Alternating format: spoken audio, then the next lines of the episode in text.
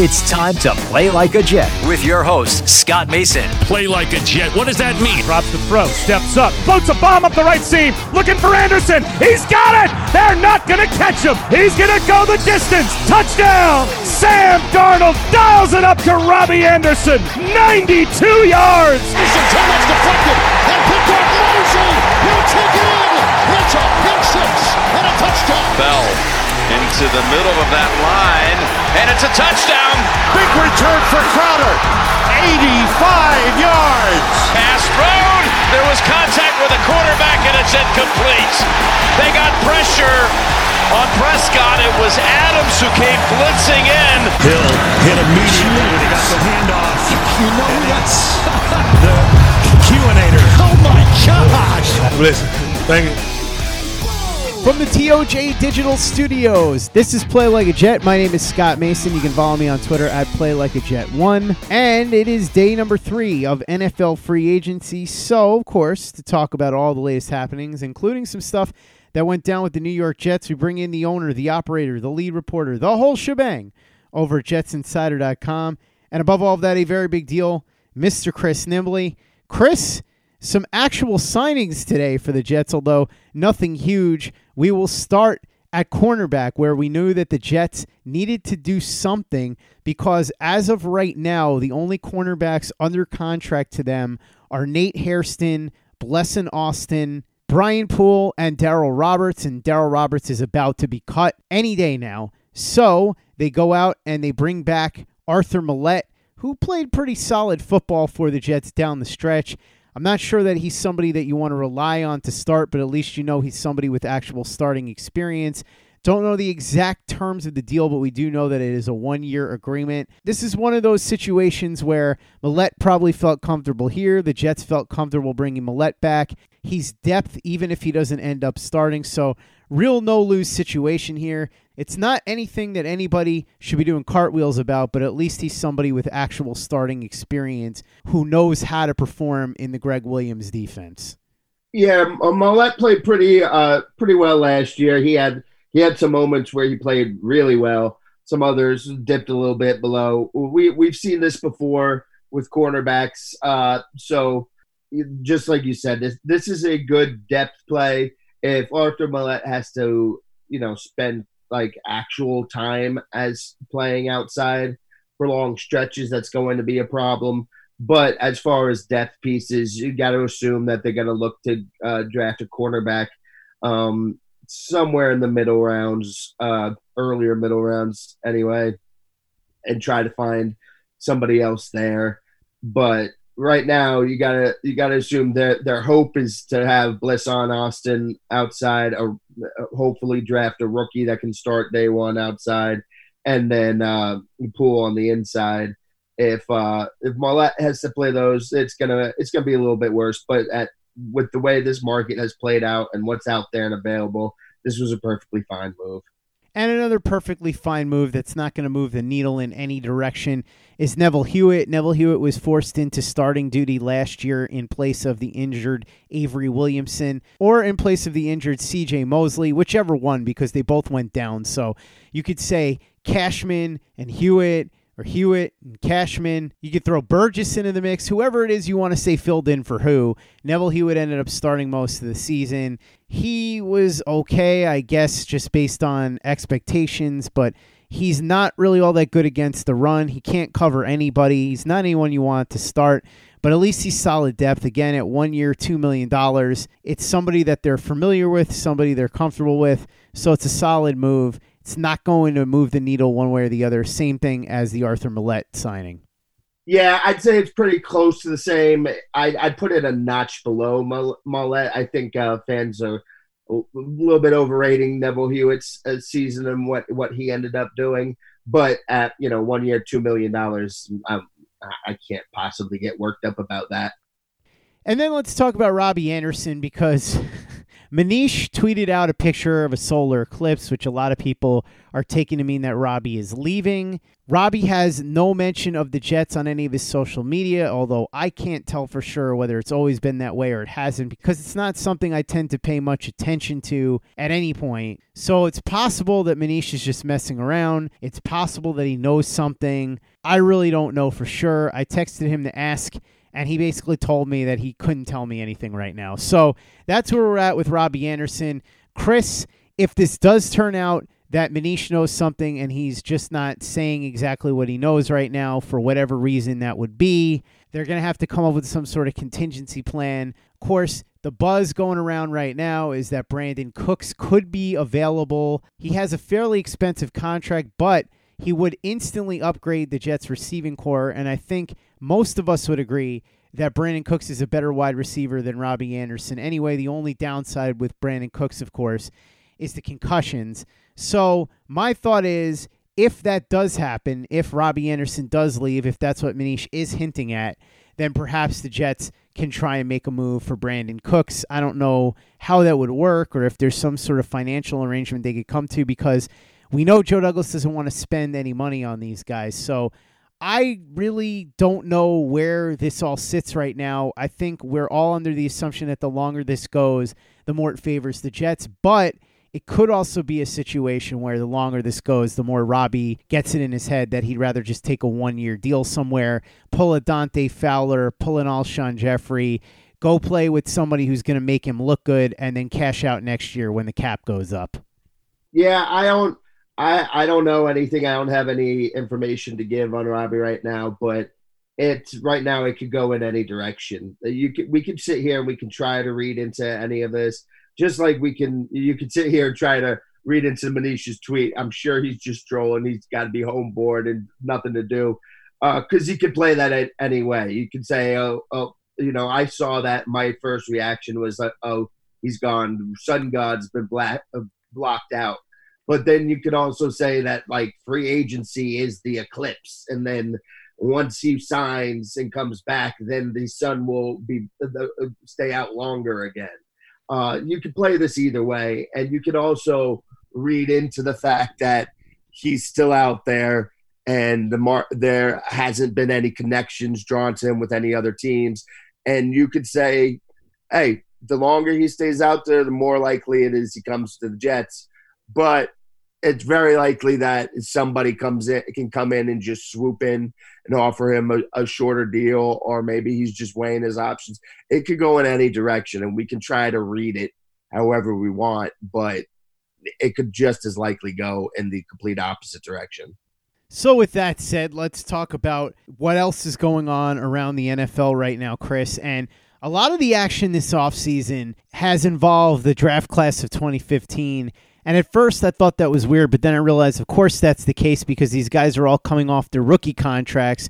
So many of them are available. Some of them have been franchise tagged. But the two big ones today were running backs, and we'll start with Todd Gurley, who is a former Offensive Player of the Year, a three time All Pro, only 25 years old, but his health is declining. Although, as you pointed out, Chris, he did have health issues coming out of the University of Georgia. Well, guess what? Now he's back in the state of Georgia. Apparently, Atlanta and Miami were the two teams that had shown interest in him when the Rams were shopping him. So, Atlanta goes out and signs him. They bring him in, one year deal. From what I understand, Chris, he's still going to be one of the top paid running backs in the league because the Rams still have to pay some of his salary based on cutting him and there were guarantees. So he's still going to be in the top five in running backs this year in terms of amount of money that he's going to make. I think it's a no lose situation. You're signing a guy who you know has been a stud in the past. It's a one year deal, so there's no major commitment.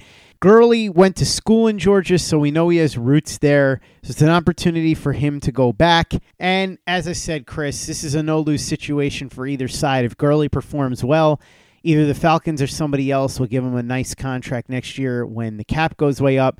And if he doesn't play well for Atlanta, he hits the road and they don't have to worry about anything. So I think that this works out for both sides. We'll see how much this ends up helping Matt Ryan.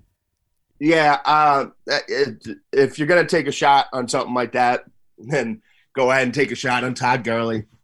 And if you're ju- if you're just paying him that, then that's fine. Um, you know, even without knowing, uh, just watching him run last year, I know the Rams as a whole uh, completely fell apart, and a lot of that was due to the offensive line. But man, he just didn't look like the same guy. Um, maybe an off season, maybe he had a nagging injury, maybe uh, off season to get better. Maybe all this time off will end up helping him. Um, so it's absolutely worth a shot, and as long as he's not paying that much. But yeah, he's still going to collect that money because he's going to get paid from the Rams. So uh, good for good for him on that. The other running back from that draft, as Todd Gurley was picked 10th, was Melvin Gordon. He was picked 15th. He held out last year, a messy situation, wanted a big contract. Instead, he ends up signing with the Broncos, two years, 16 million, 13 and a half guaranteed he's going to be a one-two punch with Phillip Lindsay, which I actually like a lot, and I think that that should take a good deal of the pressure off of Drew Lock as he enters his second season. According to Ian Rapoport, he turned down a little bit more money from another team because he wanted to stay in the division and ostensibly stick it to the Chargers, which you've got to admire because that's competitive spirit right there. But this is another player who gambled and lost. We saw it a little bit with Le'Veon Bell last year. Gordon took the same gamble. Didn't work out in his favor. Instead, all he ends up with is a two year, $16 million deal. 13 and a half of it is guaranteed, but still, this is not what he wanted. Yeah, he took the gamble, but the, the problem is uh, he didn't he didn't even have the leverage that Le'Veon had, and Le'Veon didn't have very much leverage. Uh, uh, Zeke when Zeke held out, he had leverage because they had built so much of the offense around him. They had invested so much, uh, he's the only running back that held out with actual uh, leverage recently, and Gordon didn't have any. And uh, you know, the one good thing for him is that offensive line was a disaster as well. So he got to avoid taking a bunch of hits for that many games, but it obviously didn't work out because uh, Ekeler came in and performed very well in his absence, and then Gordon came back and he really struggled to get going. So that really backfired on him, and now he's got to settle for this off, offer and be part of uh, you know backfield by committee approach in in uh, Denver. Everson Griffen's going to be leaving the Vikings. He's almost 33, but still very productive last season. Multiple time Pro Bowler. Of course, there is baggage there because of an incident in which he reportedly pulled a gun, although that was never completely confirmed. He's also had mental health issues. We don't really know the extent of what that means. apparently, the Browns and Cowboys are interested, but one team that is apparently not interested is the Jets. Yeah, that this doesn't seem like a move Joe D is making. If uh, Douglas was going to make this move, I would uh, imagine that he would have signed Jason Peters at this point already.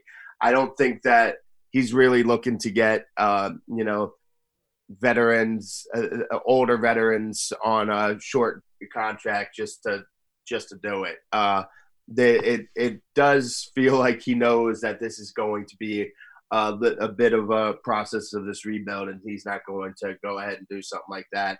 I could be off there, but um, like I said, I, I think if he was going to do that, he would have already signed Jason Peters. Another key player from the 2015 draft, another top 15 pick, Andrus Peat, stays with the New Orleans Saints, five years, $57.5 million, $33 million guaranteed. This is a name that we never heard in conjunction with the Jets, which is kind of interesting. I think a big part of the reason is A, we all knew he was going to cost money, and B, he doesn't fit the profile of what you should be noticing right now athletic linemen who are better pass blockers than run blockers. Andrus Peat is known more for being a run blocker. So there you go. He was never going to be a fit for the Jets, but he's a perfect fit with the Saints, and he returns to that line where he is going to attempt to help Drew Brees get the New Orleans Saints back to the Super Bowl. I honestly kept forgetting that he was available. It just, I mean, part of that is because there's a lot of other stuff going on in this world, and my my brain is scrambled. Uh, if I was able to zero in on just free agency, maybe I wouldn't have forgotten, but I might have. I might have forgotten. So yeah, uh, you know that that seems like a lot of money to pay Andrus Peat, but obviously the story uh, for us here is that he is not going to the Jets, and yeah, as you said, it, it makes all the sense why. It seems to be a clear pattern in what they're going for uh, on that offensive line. A lot of players apparently expressing interest in playing with the Buccaneers because they want to play with Tom Brady. One of those players may have been Joe Haeg because he signs a one-year, $2.3 million deal that gives him a chance to make up to $3.3 million. Versatile lineman should give them some flexibility there. Nice move for the Bucs. I mean, sure, nice move for the Bucs. Schefter, will you chill on this? The free agents are going to flock to Tom Brady right now. How how many quality free agents are there even out there right now?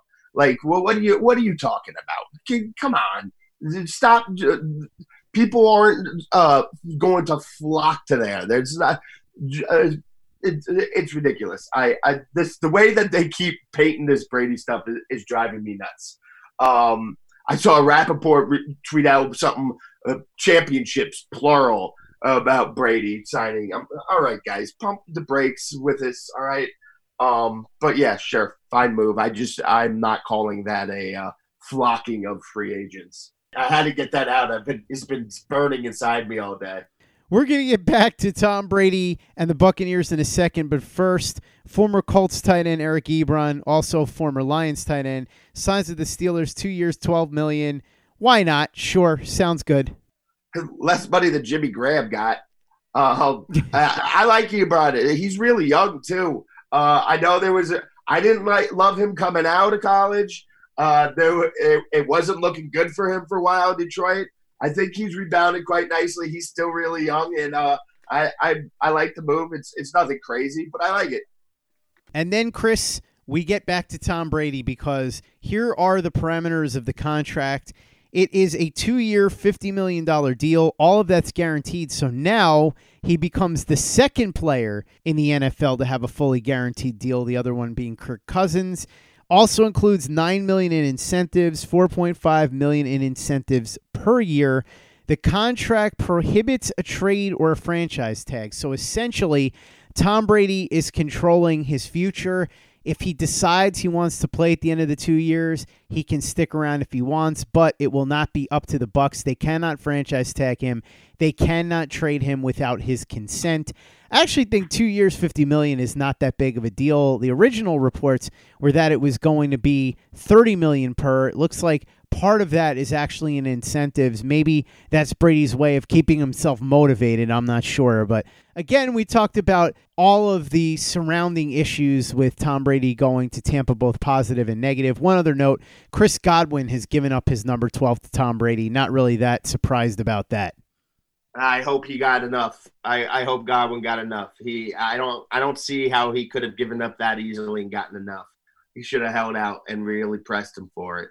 Um, I care more about that than I do about Brady being on Tampa. The more the more time I have to sit with this in my head, the more I think, man, this is not going to go well for them. You're 100% wrong, but that's okay, Chris, because time will show that you are being foolish here with your Tom Brady hatred and that the Buccaneers are actually going to be very good, barring injury. Play like a Jet. Play like a Jet. Let's take some quick questions from the mailbag before we go. First question is from Randy Sherman. He says, with the 2021 cap supposedly skyrocketing, is that the year we're going to see Jamal Adams get a new deal? Haven't heard much noise regarding a new deal since the combine. With JD not giving out big money to free agents, do you feel like it sends the right message paying one of your own? Do you think that this could mean that Joe Douglas doesn't actually want to pay Jamal and would want to trade him and get draft picks because it seems like that's more along the lines of what he wants to do. I'm combining two questions there because I forget who asked the second part of that. I'm not going to credit that to Randy because I don't want Randy to listen to this and be like, hey, I didn't ask that second part. Somebody else did, and I couldn't find it, so I just threw it in there at the end. But I think it's an interesting double side of the question there. I still think they're going to re sign Jamal, but listen, with the way Joe Douglas has been doing this, it wouldn't completely shock me if he did end up trading him because he decides he doesn't want to pay a safety 16 million and he'd rather load up on the draft picks because it sure seems like he realizes this is going to be a 2 to 3 year rebuilding effort and if that's the case then maybe he does actually want to trade Jamal Adams rather than paying him. I can't say for sure. I still think that when it comes down to it, he's going to end up paying Jamal, but we'll see soon enough, I suppose. I think this is exactly how it's going to end up playing out. Is we will end up seeing well, we'll have to wait to see exactly how everything else plays out, what type of uh, training camp schedule we have. But it, if if everything was normal right now, I would say that around training camp, we'd probably start to hear about them working on a deal and getting the deal done. And they have uh, plenty of room left. They still make some moves, maybe bring Robbie back, but they're going to have money to play with this season. They could probably even give him a long term extension. Uh, they could give him some money up front. Uh, they could spread it out. I think they they were waiting to see how they s- spent money, how much money they spent, and how uh, the money is structured in years going forward before they'd really sit down with Jamal and start working out on a contract extension. And that it would just make sense to wait all that out first. Um, I'm not. I won't completely rule out trading Jamal, especially if uh, if somebody were to blow him away. But I, it's a very very small chance. I'd say right now. I think you right before the season you'll hear them talk about an extension. Maybe maybe they make him play one more year, but um, my guess would be that uh, they will extend him before the start of this season. Next question comes in from Steve Ballou. He says, Lots of talk about Joe Douglas not overpaying for players, but do we really know if it's a case of him not overpaying or whether he's matching offers but players are choosing not to sign with the Jets? How can we tell for sure? You can't tell for sure. There could be part of that going on right now as well, but I think just based on what we know about how he came up in the Baltimore system, the way that he's apparently not getting in on the major, major free agents, or at least not to a level where he's willing to pay a fortune for the top guys. We've seen reporting on this. Connor Hughes has talked about it. Manish has talked about it. Chris, I know you've talked about it plenty times yourself. It seems like he is somebody that has that philosophy that he just doesn't want to spend big on these free agents. I think Joe Thuney would have been the exception, the same way that John Idzik spent for Eric Decker, although he got Decker on a pretty good contract. It was like five years, thirty-five million, if memory serves correct. So I think that would have been the big fish. But other than that, I think that Joe Douglas is more or less content to set a price, and if he can get the player for the price that he sets, great. If it ends up being anything more than that, he's not going to be signing that player. Yeah, it, it, you can tell because of the contracts given out to these players uh, that they weren't they were at a number that Joe Douglas wasn't going to. Uh, I'm not going to say that nobody, no free agent, decide, was like, "Hey, no, I'm not going to the Jets because of Adam." I don't know that if how what's in players' minds, but the there is nothing. I have found no evidence to support like like groups of people, you know, multiple players saying, no, I won't go sign with the Jets because I don't want to play for Adam Gase. Um, it doesn't mean that it doesn't exist on some level, but again, they're not, he's not going near these numbers that'll be given out for uh, the players that they've, they've been mentioned. The only one that, you know, there's only one player I could even really think of that maybe he might have gone to that number um, everybody else, the number was too far off. And again, I, I'm not saying that people were excited about the idea of playing for Adam Gase, but uh, I I have found nothing to suggest that there's a bunch of free agents that they missed out on just because of Gase. I think it's probably a combination in that there probably are players that don't want to play for Gase and it might not have helped, but I also think that Joe Douglas is somebody who has a price and is going to stick to it no matter what. Joe Horning asks After the first few days of free agency, paint a picture for us of what this team's going to look like over the next three years. Is this team still going to have Jamal Adams and even Sam Darnold? I highly doubt CJ Mosley and Le'Veon Bell will be here. Looks like it's inevitable that this is going to be a two to three year rebuild. Correct. I think that's exactly what you're about to see a two to three year rebuild. It'll work if Joe Douglas does a great job of drafting. It won't if he doesn't. And then at the end of it, he'll get fired and we'll have to start this whole process all over again, which I don't know how many of us have the stomach for that. But I think that's really what we're looking at right now. As far as Darnold and Jamal Adams, I think there's a solid chance that, as we talked about, Jamal Adams gets taken care of now. If he doesn't get taken care of before the season, then maybe we're looking at something else. Perhaps the Jets shop him again down the line. But right now, I'd lean towards him signing an extension. As far as Darnold, listen, who knows? He had the mono last year, and I don't want to use that as an excuse for him, but I'd like to see him completely healthy with that mono out of his system. And I want to see what he can do if he has better weapons or at least better protection. Now, time will tell if he gets either of those two things, but I think those would help. And also the fact that he's going to be fully healthy, you would assume. And if Darnold performs up to the level or even close to it that we expect him to, or I should say at least that we hope that he will, then I think that he's going to be here for the long haul because regardless of what he costs, Joe Douglas will never make the mistake of letting the franchise quarterback walk out the door. He'll tag him, he'll try and work out a deal. I don't think he would be going anywhere. The issue could come if Darnold, say, doesn't quite progress to the level that we're hoping he does, and he's stuck sort of in that middle of the pack type of territory or even a little bit below. Then you could see a situation where maybe they decide that they don't want to give him the big contract extension and they go in another direction and get a high draft pick quarterback in a couple of years at the end of the rebuild. I don't know. It's really going to depend on how Darnold performs. But I would say the expectation and the hope right now is that both Darnold and Adams will be here. Forget about CJ Mosley and Le'Veon Bell because, yeah, by the time this rebuild is over, they'll both be gone. Yeah, another thing to add with Jamal, I think if he was going to trade Jamal, he'd probably be looking to do it like now, um, or I've already done it. If if he was going to trade Jamal, I would think he'd want to get uh, the draft picks and stuff for before the draft, for the draft. So I guess there's the possibility that leading up to the draft, but it would make more sense for something to happen around now.